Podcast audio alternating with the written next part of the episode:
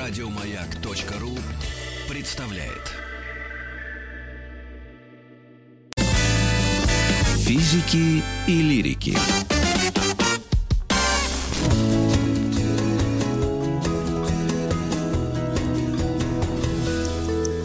Сто минут по О, о медицине. Не так ли, Александр Борисович? О значимых открытиях медицины, да. друзья. Мы сейчас будем говорить с вами. Тема сегодня у нас вакцинация. Да. Ольга Кашубина у нас в гостях, медицинский журналист, врач. Ольга, слышите ли нас? Я вас прекрасно слышу. Доброе утро. Точнее, добрый день. Оль. И мы вас прекрасно слышим. Здравствуйте, здравствуйте. Ну, мы готовились э, нас- к эфиру, и, э, но больше всех, конечно, хотелось бы вас спросить, с чего бы вы начали, говоря о вакцинации, потому что сейчас такие дни непростые. Мы бы обязательно эту тему взяли, даже бы если бы не было пандемии. Но все-таки, а вот с чего Ну- начать, поскольку эта тема очень полярная в дни? Я согласна с вами, Рита, на тему того, что вообще... Ольга, я чуть-чуть кажется, добавлю, Маргарита, Маргарита Михайловна, буквально секунду, я чуть добавлю. Я читал сегодня, э, значит, опросы. 8% Ну, пусть бы россиян- ответил бы человек, А ну, ну, это и так понятно, Да, ответила, сейчас ответит бомбит. просто дополнительный, до- дополнительный вопрос. 8% россиян, вне зависимости от того, что это, в принципе, огромное количество людей, не собираются посещать э, какие-то большие м, общественные места без того, что сделают себе прививку уже от коронавируса. То есть вот, Вот. настолько у нас, в принципе, народ сильно доверяет этому способу лечения. Или как бы профилактики, это правильно сказать. Пожалуйста, как вам это, слово. было бы коронавируса, стоило бы его придумать, такую промо-компанию вакцинации, вообще сложно, Вот, наверное, да, сделать. вот это был мой посыл, да. мгм. И потому что, да, действительно, внезапно вакцинация, которая как-то захерела в последние десятилетия, все как-то уже начали сомневаться в том, что существуют настолько серьезные опасные заболевания, вот внезапно она сейчас расцвела, и все живут только с мыслью о том, что нам очень-очень нужна эта вакцина, потому что похоже, что ничего лучше, чем вакцину, мы в этой ситуации не придумать не можем. Вот с этого бы хотелось мне начать, с того, что прошло уже, знаете, сколько лет? А, прошло уже с 1721 года, я не путаю, да, прошло уже 300 лет, А, а мы э, наконец-то вдруг осознали, насколько классно 300 лет назад было впервые всерьез исследовать, тогда еще не вакцинацию, это называлось инокуляция, не- некий прообраз вакцинации, более примитивный. И это, кстати, все происходило еще до того, как э, известный всем по учебникам школьной биологии Эдвард Дженнер, вот, значит, впервые вакцинировал э, ребенка от оспы. Еще до этого, на самом деле, люди уже начали понимать, еще вообще ничего не зная ни про вирусы, ни про про бактерии, они начали понимать, что вообще как-то можно м, некий такой э, безопасный режим болезни пережить, если каким-то образом вот заставить человека, который э, болел, и человека, который не болел, провзаимодействовать. Но в те давние времена, конечно же, никто толком не понимал, как это сделать, поэтому придумали только одно. А, Поскольку оспа была как раз одним из самых таких серьезных и страшных заболеваний, придумали брать частички, э, может быть, каких-то выделений из оспенных ранок у человека, который, собственно, э, болел оспой здесь сейчас, и втирать их в ноздри или в специальные ранки на теле человека, который никогда не болел.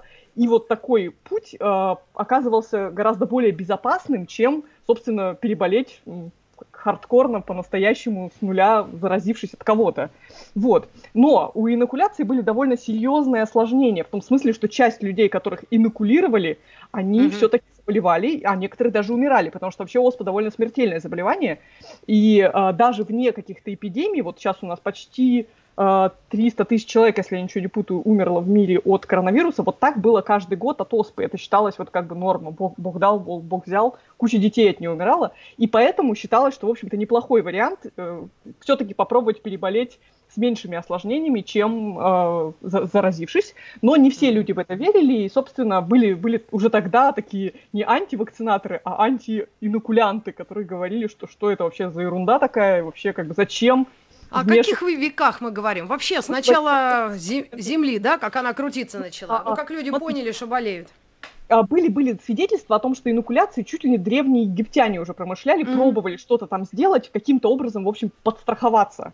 Но а, это все было довольно бессистемно, пока вот э, в 1721 году наконец-таки а, не додумались сделать нечто вроде исследования. Тогда это было в Бостоне. А в Бостон был тогда маленьким городом, там жило порядка 10 тысяч человек, очень маленький город, и вот там случилась вспышка оспы, и при которой, собственно, правительство города решило проверить, вот а часть людей, собственно, которые соглашались на инокуляцию, инокулировали, а остальные гуляли сами по себе и заражались. И тогда впервые, это было такое, считайте, зарождение доказательной медицины, было убедительно понятно, что люди, которые прошли вот эту псевдовакцинацию, они болеют гораздо реже и умирают гораздо реже, чем люди не вакцинированные, не инокулированные, то есть люди, которые просто заражаются и умирают как все.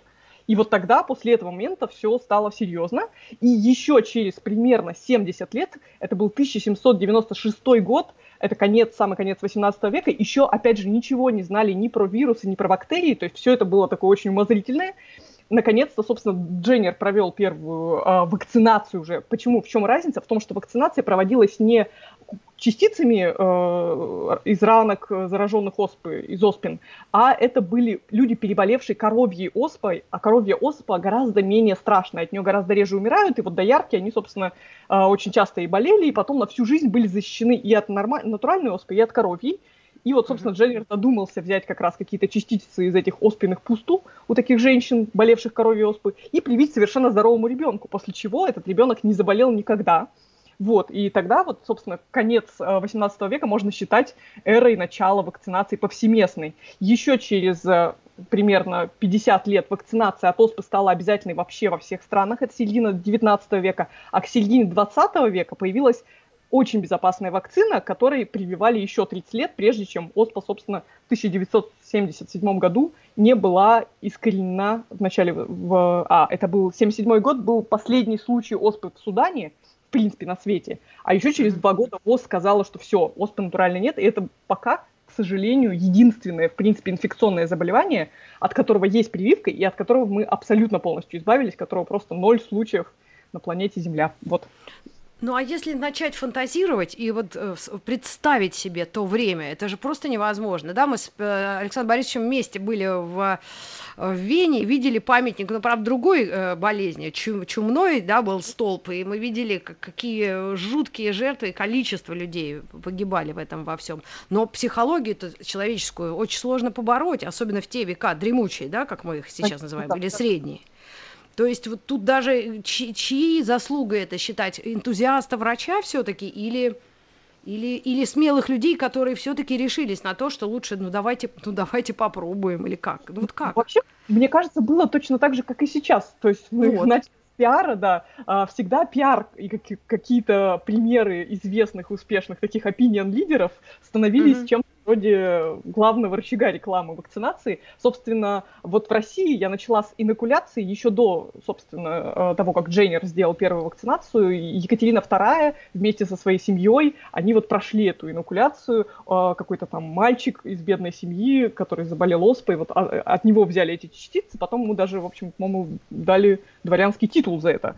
Но суть в том, mm-hmm. да, что когда какие-то известные люди а, начинали в эту историю впрягаться, своим примером показывали, что это совершенно безопасно, что после этого они жили еще долгую жизнь, ничем не болея, конкретно этой болезни, по крайней мере, а то, конечно же, простой обыватель начинал понимать, что это, в общем-то, не обман никакой. Но я бы хотела сказать, да, что, конечно же, мало того, что это никуда не ушло, вот это недоверие к вакцинам, да, mm-hmm. до сих пор даже на примере Эболы, которая э, вспыхивала уже в 21 веке а, в, Центральной Африке, до сих пор там еще как бы не слишком развитые я имею в виду не слишком образованные люди, до сих пор боятся вакцинации именно потому, что думают, что как раз именно она является причиной распространения болезни. И были случаи смерти врачей, которых местное население очень агрессивно приветствовало, когда, когда те пытались сказать им, что вот мы вам вакцину изобрели от эболы, а им за это, в общем, камнями в машину. Ольга, ну, вот, вот вы... вопрос от физика. Да. А? Можно вопрос от физика? А вот расскажите нам, вот э, людям с техническим э, складом ума, мы все время доверяем как бы теории и э, именно с точки зрения вот врачебной практики, да, как теоретически работает вакцина, да, вот именно физиологический процесс понять. И ага. если это возможно, там даже с какими-то терминами, нас это не пугает, пожалуйста. Я попробую с терминами, но не слишком далеко заходящими. А, дело устроено так. Вакцина – это что-то вроде как бы это сказать, это как, как будто шпион, или, на, э, или который по своей воле пришел, а скорее всего его просто поймали, а, связали и затащили силком в наш организм, чтобы он, значит, выдал все свои секреты и тайны. По сути, это либо mm-hmm. очень сильно ослабленный живой возбудитель болезни, либо это даже не просто возбудитель, а его частицы, и таких вакцин сейчас все больше, которые даже не содержат ни одного микроба или ни одного вируса, а просто вот некий такой коктейль из э, кусочков того или другого возбудителя, который попадает в организм, после чего иммунная система организма начинает такой процесс дознания кто ты, что ты вообще нам принес. И это происходит вообще-то не только с вакцинами, а вообще со всем, что попадает в наш организм. Даже когда мы занозу себе втыкаем э, под кожу, так же происходит. То есть организм всегда разбирается с тем, что за это такие странные иностранные агенты в наш организм попали. Вот. А mm-hmm. тут мы сознательно вот такого агента доставляем, ну причем в связанном или вот в обезвреженном, в мертвом виде, чтобы организм точно не пострадал от этого контакта, но при этом собрал максимум информации. То есть иммунитет, получается, обучается на таком прототипе настоящей инфекции и вырабатывает в ответ на это антитела. Антитела это такие специальные белки, которые, опять же, всегда вырабатываются в ответ на э, любой антиген. Антиген это вот, собственно, белок, который возбуждает в нас иммунную реакцию. И этих антител mm-hmm. накапливается какое-то количество, плюс они такие долгого действия, то есть они могут десятки лет оставаться у нас а в организме в таком... Это что-то вроде, как сказать, такой, даже не обязательно само антитело, а просто схема его строения, что в организм при необходимости, еще раз проконтактировав с этим возбудителем, очень быстро наладил процесс производства антител, то есть развернул завод за 10 минут, что происходит э, с вакцинированным человеком после того, как он повторно столкнется с антигеном, то есть как раз с вирусом или с бактерией, которая вызывает все, что угодно, полиэмилит, чуму, э, натуральную оспу, коронавирус, может быть, когда-нибудь, э, он уже сразу же, то есть человек еще даже не успеет почувствовать никаких симптомов, совершенно никак не пострадает от этого захватчика, а, организм сразу же наладит выработку этих антител очень-очень много и очень-очень быстро. Как будто, если бы человек уже когда-то болел, и так, таким образом у него антитела выработались бы естественным образом. Но часто вакцинируют маленьких детей, которые, конечно же, еще не успели приобрести такой иммунитет, никаким образом не страдали ни от каких инфекций. Благодаря этому у них на всю жизнь или на ближайшие 10-15 лет уже есть некий вот этот запас схем на все случаи жизни. Таким Оль, а образом, а вот здесь а, самое интересное, этот ребенок, да, который рождается. Вот я, как мать, да, при том поздняя, родившая в 37 лет первого ребенка, у меня не было ни секунды сомнения, что мне надо вакцинировать всеми, которые указаны в этой бюллетене, или что, как это называется, справ... ну, вот прививки обязательные, да, 8 их. Как? Национальный календарь вакцинации. Во, вот у меня ни одной, ни одного мгновения не было. И все остальное, корь, там, что мне не говорили, все, я, mm-hmm. я только да. Но однажды я была, вот у нас были какие с лором, э, нос не дышал, я пришла, и вот женщина э, с ребеночком каким-то, вот, ну, своим была. Моей дочке было три, ребеночку три. И вот эта женщина начала в очереди мне прочитать, что это э, у нее с ребеночком, он не очень хорошо что-то там, я не знаю что, но вот именно потому, что его вакцинировали при рождении. Вот, и, и вот я не знаю, вот я смотрела на нее, мне дико жалко, потому что ничего для матери хуже, чем плохо ребенку, нет. Но тогда э, как, как вот быть и мне, и ей, и всем, и вот в расхожем вот в этом, в нашем мире противоречий, где каждый всем друг другу эксперт? Кому можно верить? Э, вот тут у меня сразу две истории, да. Первая это шутка, которая такая злая шутка, которая сейчас часто ходит в, в среде врачей-педиатров, а, на тему как раз вакцины от коронавируса, что почему же, значит, наконец, почему же мы никак не изобретем вакцину от коронавируса? Да потому что, значит, врачи, которые ее изобретают, еще не придумали, как сделать так, чтобы эта вакцина вызывала аутизм. Ну, то есть есть очень mm-hmm.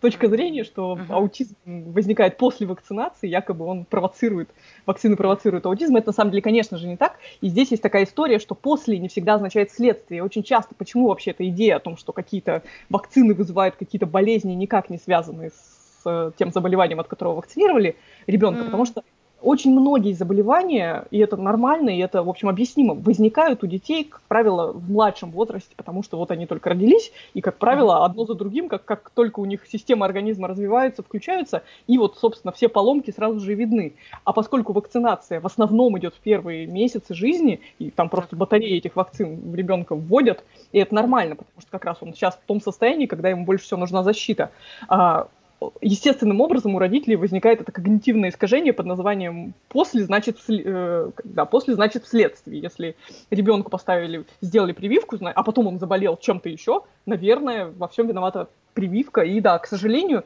это еще и, вот как раз к слову о второй истории, это заблуждение развитых стран, потому что как раз до начала пандемии коронавируса э, статистика показывала, что самая, знаете, какая самая страна, где самая высокая приверженность вакцинации в мире? Самая-самая вакцинированная страна – это Бангладеш. Потому что именно там сомнений в пользе вакцинации у людей нет никак, никаких. Они понимают, что это их защита и медицинская страховка на всю жизнь. А хуже Можно всего... я посмотрю на карте, где это? Я примерно в Азии, да? А хуже всего обстоит там, где вакцинированные люди защищают невакцинированных, и поэтому они считают, что делать вакцинацию не нужно. Да, потому что вакцины стали заложниками своей собственной эффективности. Из-за них мы уже вообще не знаем, что такое... Нет, теперь мы знаем благодаря коронавирусу, что такое инфекционные заболевания. А так-то мы, в общем, забыли, как выглядит полиомиелит, оспа и корь даже на самом деле. И поэтому во Франции там треть всех детей не вакцинированы, потому что как раз все побочные эффекты выползают на первое место, а пользы как раз и не видно. То есть нам хорошо, почему надо благодарить за это вакцины? А надо. А вот, mm. Ольга, я еще хочу задать вопрос такой. А вот давайте, опять же, с техническими да, мозгами попробуем с вами поспорить, но я-то абсолютно за вакцинацию, просто у меня роль такая в данном случае. Вот смотрите, вы рассказали про механизм, который э, работает, когда человек вакцинируется. Но этот же механизм, как говорят противники вакцины, он же работает и когда человек заболевает.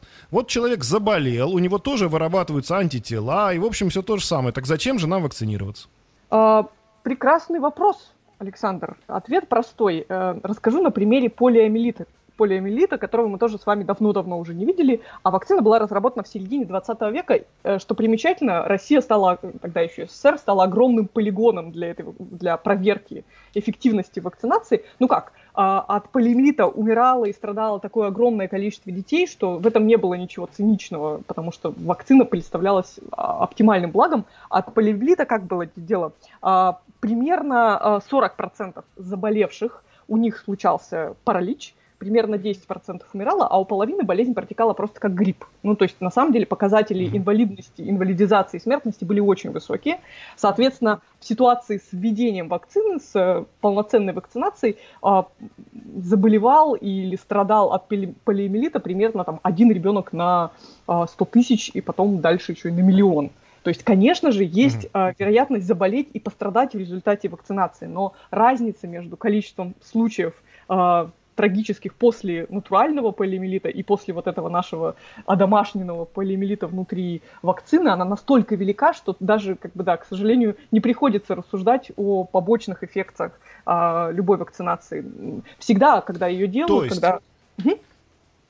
Да, то есть получается, что когда человек заболевает, это равносильно тому, что происходит нападение на неподготовленную, ну, не знаю, армию, да, назовем это так. И вот и армия, которая не подготовлена, да-да-да, то есть абсолютно необученные солдатики, которые там только палки умеют держать в руках, а оружие не умеют, на них нападает вот этот грозный враг. Есть, конечно же, вероятность, что они со временем очень быстро мобилизируются, э, чему-то научатся, кто-то из них выживет, и в результате победа останется за человеком. Но, а, во-первых, это может быть не так, а во-вторых, даже если мы победим, и человек выживет, возможно, у него останутся какие-то осложнения, ну и в целом он перенесет эту болезнь гораздо тяжелее. Тут хороший пример с ветряной оспой, потому что, в общем-то, сейчас есть а, вакцина от ветрянки, но очень да. многие педиатры, mm-hmm. даже в поликлиниках, там, мне лично педиатр сказала, ну, вы что, с ума сошли там тратить 5000 рублей на вакцину от ветрянки, вы бы лучше своему ребенку конфет купили.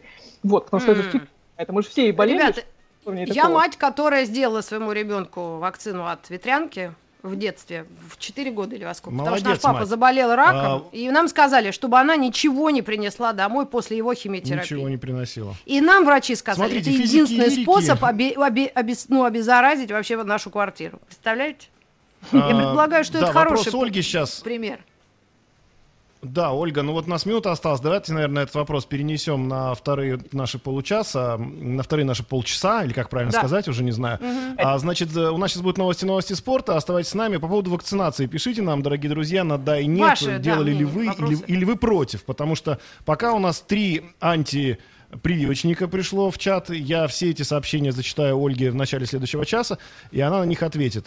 А, могу сказать лишь только одно, что здесь мы не, как это сказать, ну вот ладно, Мы не топим ни за то, ни за то, хотя за то мы топим Нет, я, я топлю за прививки. Я, я топлю тоже. за прививки. Да. Это мое личное отношение к этому. Угу. Я не врач и не могу Но мы можем обеим сторонам дать высказаться, делать. да, если есть какие-то, да. да и, Ольга, люди, мы вам зададим хотят. вопрос буквально через несколько минут после новостей и новостей спорта на «Маяке физики и лирики». Оставайтесь с нами. Физики и лирики.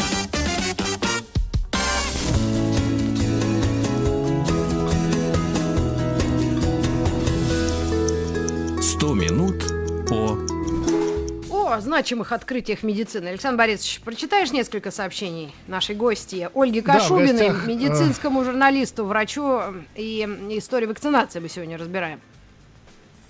Да, Ольга, тут сообщений очень много, но я постараюсь как-то их объединить. Ну, а начнем, да. наверное, с веселого сообщения. Я именно так его характеризую. Недоверие к вакцинации есть. Есть недоверие к сильным мира сего. Вчера подружка из Израиля написала, что в вакцину коронавируса собираются вживлять чипы. А, попросите прокомментировать. Но я думаю, что это комментировать не надо. Там, кроме чипов, вы знаете, по мемам собираются и Дейлов э, вселять туда, и гаечку. Там все будут. Вот. Э, к разговору о серьезном. А, значит, первое пишут, вакцинация ослабляет организм, правда или это неправда. Во-вторых, очень много вопросов про качество самой, э, собственно, вакцины, и это может вызвать действительно осложнения какие-то, да. А, и третий вопрос, это про то, что вот, мол, люди не разбираются в врачи даже не разбираются а, в иммунитете человека, пишет нам наш слушатель, вот э, были все болезни, значит, излечимы. Если бы, если бы это было так, тогда бы уже все аутоиммунные заболевания бы вылечили. Вот приведу пример на своем опыте. В 20 лет заставили перед практикой сделать прививку от энцефалита. Не прошло и двух недель, как я заболел подобной болезнью псориазом. Не знаю, почему она подобная. Нам так пишет слушатель наш. А, никакой клещ не укусил, а вот всю жизнь, значит, испортил мне как бы эта прививка. Ваш комментарий. По, значит, по поводу первое, а, что ослабляет, э, собственно, организм прививка раз, что бывают разные вакцины, грязные и не грязные два. И третья вот история, что человек себе сделал прививку против энцефалита, а заболел псориазом. Угу. Ну, что касается ослабления иммунитета, тут такое. Если бы он прямо вот так вот ослаблялся бы, и у нас было бы куча людей с ослабленным иммунитетом, наверное, вакцинация повсеместная, тотальная не привела бы к такому э, значимому снижению детской смертности во всем мире. Наоборот, у нас все бы стали очень слабенькими и больными. А в то же самое время у нас mm-hmm. как раз, да, количество умирающих ежегодно детей в первые пять лет жизни за последний век упало примерно на 90%. То есть у нас гораздо стало так. меньше. Вот все эти истории, помните про биографии великих, когда там у каждого известного писателя было еще 10 братьев или сестер, которые почему-то умерли в младенчестве. А сейчас mm. для нас как бы mm-hmm. любой, любой случай смерти маленького ребенка это огромная трагедия, про это все узнают, и это как бы очень страшно. В то время как раньше такого не было совершенно. И в этом смысле, да, говорить о том, что вакцинация ослабляет иммунитет, нет, она его укрепляет, потому что вот побороться с этим маленьким э, невидимым э, шпионом, которого связали и притащили в организм, несложно даже младенческому иммунитету, в то время как бороться с настоящей инфекцией очень-очень сложно. Ну, то есть это как такая, знаете, защита для коленок при катании на роликах. Она не спасает весь организм от всех болезней на свете, но конкретно ролики, ну, коленки ты не разобьешь, если упадешь. Так, а по поводу так. грязных и негрязных прививок?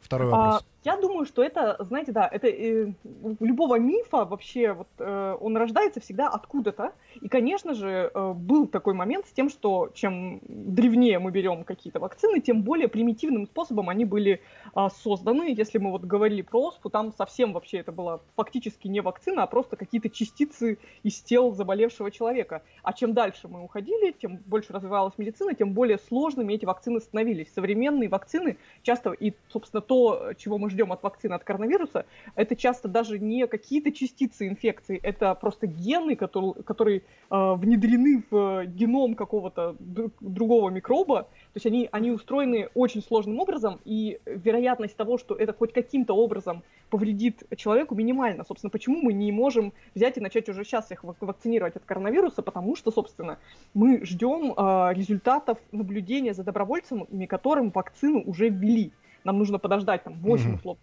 месяцев, чтобы mm-hmm. быть абсолютно уверенными, что никаких побочных, там, не знаю, что через полгода у этих добровольцев вторая голова не вырастет. Почему? Так. Потому что если вдруг такое случится... Или это не отвалится, что тоже бывает. Или это не отвалится, что, наверное, даже страшнее. А, если вдруг такое случится, доверие будет утрачено у населения раз и навсегда. И лучше в этом смысле немножко потерпеть все эти ограничительные меры и даже подождать немножко и, к сожалению, потерять часть людей, которые, может быть, за за заразятся и умрут, умрут сейчас, чем поспешить с э, релизом этой вакцины, выпустить ее, а в итоге быть вынужденным признать, что она не очень безопасна. Вот почему мы ждем ее только в Ну, минимум 8 месяцев. Вы, как э, э, медицинский журналист, э, в общем, так наслышаны, насколько да, мне да, стало понятно. Все прекрасно понимают. То есть производители вакцин понимают, что если они облажаются, то э, они разорятся в этот момент, потому что никто Мгм. эту вакцину больше никогда не купит. Хорошо, если он хотя бы другую купит. А то ведь, скорее всего, все начнут бояться очень сильно. И, честно говоря, я даже готова к тому, что, скорее всего, когда мы изобретем и выпустим эту вакцину и будем вакцинировать всех на свете, все равно у нас поднимется некое антипрививочное движение людей, которые скажут, а у нас ребенок заболел после вашей вакцины от коронавируса, лучше бы он коронавирусом переболел. Ну, М, да. да, это, это Давайте эту дискуссию на время остановим и провернемся к изобретениям а, великим, да, каким-то а, в медицине достижениям. И единственный один нюанс я хотел бы, а, а вот как раз вот в завершении этой темы, вот все за или против, там а, часто очень говорят физики-лирики, как мы разделились, а там еще медики-этики. Вот если так можно сказать. Медики и этика. Да? Ага. То есть, конечно, опыты, как делались в те века, это 17 18 там, 9 19 да, это, конечно, было очень жестко. По меркам современного, э, современного мира это просто ну, недопустимо, судя по всему, правильно? Ну, э, тут да, и причем тут речь даже идет не про обязательно людей. Я вот вычитала тоже вчера, что для того, чтобы разработать вакцину от полиомиелита, пришлось умертвить полтора миллиона обезьян. Вообразите себе. То есть это были подопытные животные, на которых ее проверяли. Полтора миллиона обезьян. Там даже как-то численность конкретного этого вида э, вообще на планете уменьшилась. Потом ее восстанавливали в каких-то питомниках. Ну, то есть, потому что это было такое страшное заболевание, что не щадили животных совсем уж точно. Ну и, собственно, к добровольцам тоже ну, были какие-то требования, все понимали, что это риск и все такое, но Да. и было более снисходительное отношение, потому что разница как раз между числом заболевших в этих разных группах, контрольной и экспериментальной, была такая большая, что все были согласны на этот риск. Ну и я какой-то из истории э, вычитала момент о том, что когда Эдвард Дженнер привил мальчика Джеймса Филлипса, это сын его слуги был, по-моему, в итоге все обошлось, и эксперимент удался, и э, вакцина пошла в жизнь. А, Он потом подарил ему, отписал в замещании свой дом, и мальчик чуть ли не стал э, благоро- ну, дал ему благородное звание, да, и какую-то материальную подсп- О, под- а- подспору, да. Я вам расскажу еще одну такую же историю, очень близкую к этой, уже с э, мальчиком, которого первого на свете привили от а, бешенства. Это было в институте Пастера.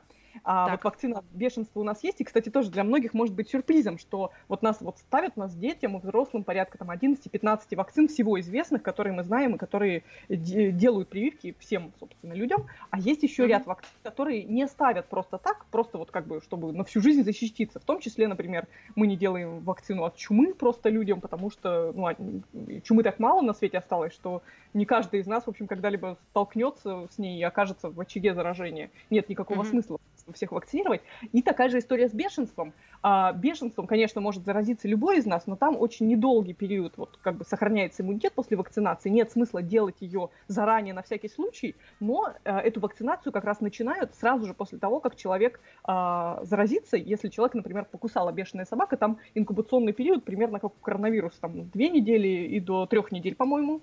Но Мгм. если поставить вакцину уже после того, как его укусили, то можно как раз вот успеть воспитать эту подготовленную армию антител до того, как, собственно, болезнь даст о себе знать. И поэтому, собственно, курс вакцинации от бешенства это несколько, с- ну, это такая серия вакцин, серия прививок сразу же после момента первого укуса. Сейчас такую вакцинацию делают в любом, ну, в любом травмпункте, куда вы обратитесь, если вдруг вас, не дай бог, покусает бешеная собака.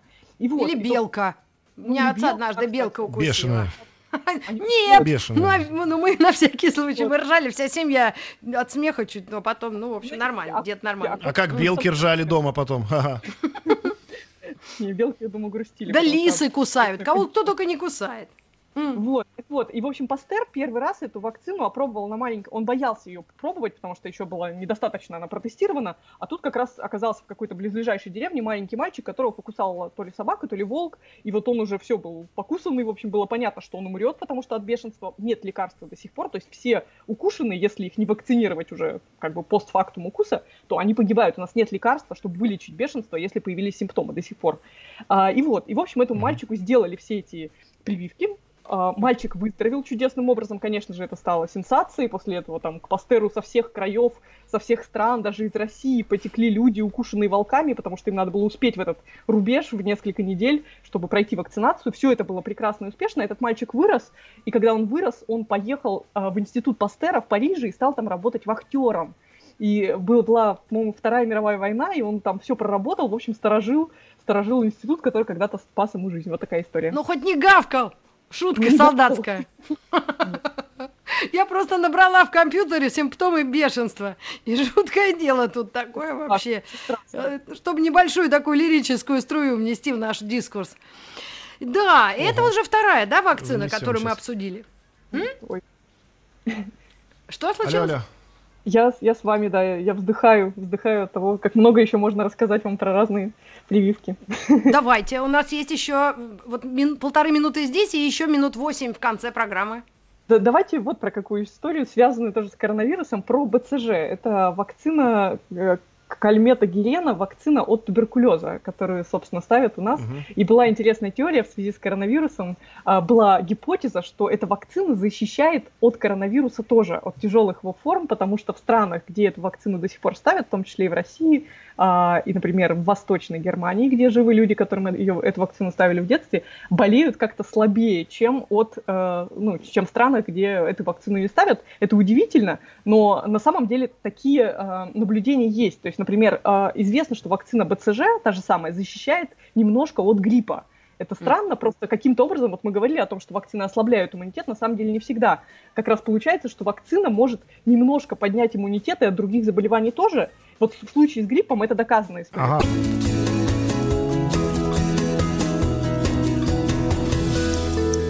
Сто минут по о значимых открытиях медицины. Да. Ольга Кашубина у нас в гостях. Мы закончили на БЦЖ, давайте продолжим. Да, а я говорила о том, что а, известно, что вакцина, вакцина БЦЖ немножко защищает, улучшает а, как-то улучшает прогноз при гриппе, то есть уменьшает количество серьезных осложнений у людей, которые вакцинированы.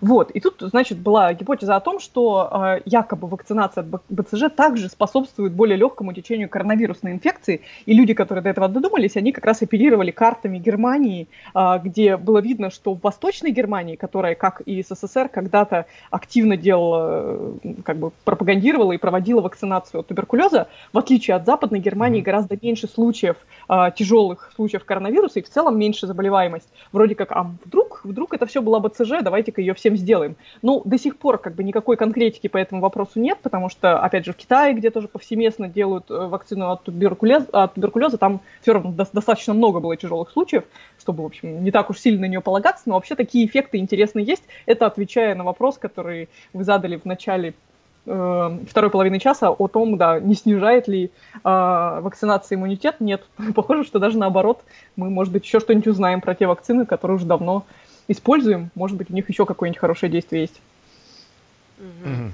Значит, ну, мы в конце программы да. мы всегда э, исторически уж мы двигались, да, там с э, там третьего века или какой там был век, 300 лет назад, короче, все это началось. Да-да-да. И мы сейчас продолжаем, действительно, весь мир работает над изготовлением этой вакцины.